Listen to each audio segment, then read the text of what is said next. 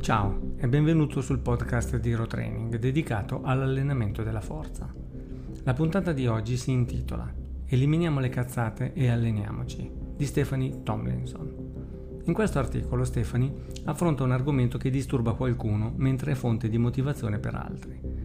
Ascolta e guarda da che parte stai.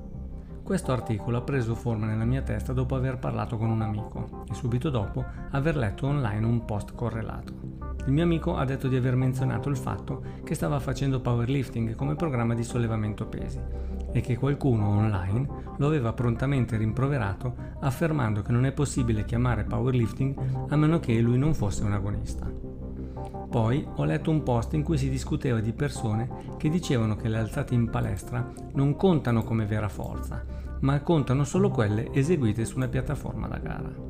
Quindi due fenomeni simili, perlomeno nella mia testa. Entrambi i detrattori si considerano parte di un gruppo, un gruppo del quale non vengono percepiti come appartenenti coloro che vengono diffamati. Il gruppo, nella loro testa, ha determinate caratteristiche, oltre, siamo onesti, ad una superiorità rispetto a quanti vengono considerati essere al di fuori del gruppo. Perché, seriamente, cos'è un gruppo se non un insieme di persone con interessi percepiti come simili che per impostazione predefinita rendono il gruppo diverso dagli altri, il che spesso finisce per essere considerato migliore? Intendo dire, chi si unisce mai a un gruppo e dice oddio noi siamo il gruppo di gente ridicola con quelle scarpette olimpioniche e facciamo completamente schifo rispetto a tutti gli altri, squattiamo in modo osceno e facciamo del cheating una regola. Ho scoperto nella vita che questo fenomeno è reale per tutti i tipi di gruppi, non solo nel sollevamento pesi e nello sport. Ma pensiamo come funziona per i weightlifter. Sono cose che sentiamo sempre e spesso anche diciamo.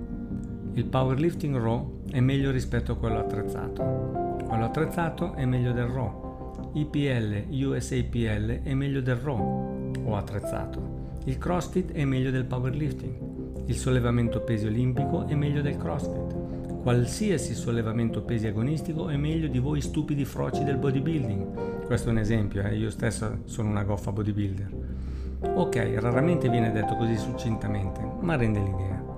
Gli atleti raw spesso parlano in continuazione di come sono loro ad avere la vera forza e tutta la forza degli atleti attrezzati deriva dalla tuta. Si lamentano della profondità dello squat di chi indossa la tuta. Gli atleti raw, che escono spesso dagli appoggi, si considerano più forti o migliori rispetto a quelli che scuotano direttamente. Gli atleti natural dicono che tutta la forza di tutti gli altri deriva dai prodotti che prendono, cioè non hanno la vera forza. I crossfitter dicono spesso che gli strongman e i powerlifter sono solo grassi. Gli agonisti spesso dicono che gli altri non possono definirsi powerlifter, strongman, bodybuilder, eccetera, finché non gareggiano. Eliminiamo le cazzate e alleniamoci.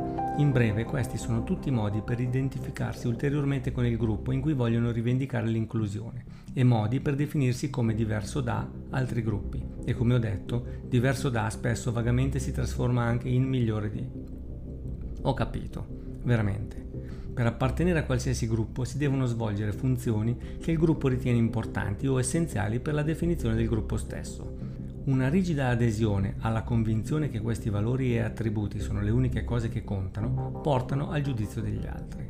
Anch'io sono colpevole di questa cosa. Quando ho iniziato a fare powerlifting sono stata molto attenta a non definirmi una powerlifter fino a quando non ho gareggiato. Mi si drizzavano i capelli ogni volta che vedevo il termine aspirante powerlifter, perché sentivo che era un gruppo di barboni che non avrebbero mai gareggiato e che cercavano di entrare nella mia preziosa famiglia.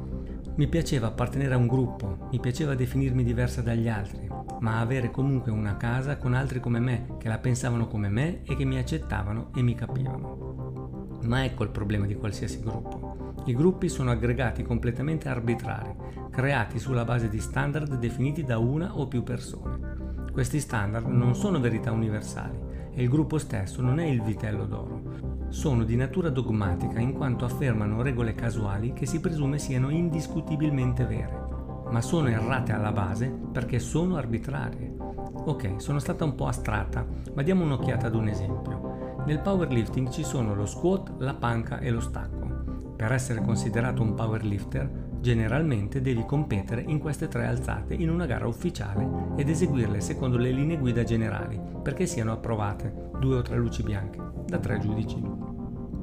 È abbastanza semplice, suppongo. Ma poi arriva la valanga di cazzate. È possibile partecipare ad una sola gara in tutta la vita e definirsi un powerlifter? Quanto tempo si può passare tra una gara e l'altra prima di dover smettere di definirsi un powerlifter? È un powerlifter chi gareggia solo su panca? E chi sono i veri powerlifter? Le persone che escono dagli appoggi nello squat? La ragazza con l'arco più piatto o più ampio? Chi indossa le ginocchiere o solo chi ha le ginocchia nude? Chi viene sottoposto a test antidoping? Oppure chi scuota con più peso sulla schiena? E con veri, credetemi, stiamo dicendo migliori. Tutti questi litigi e tutte queste opinioni sono pensati per scovare chi è l'esempio reale o migliore dei gruppi correlati. Hai mal di testa? Io sì. Eliminiamo le cazzate e alleniamoci. Questo è uno dei motivi per cui io ora mi alleno e basta.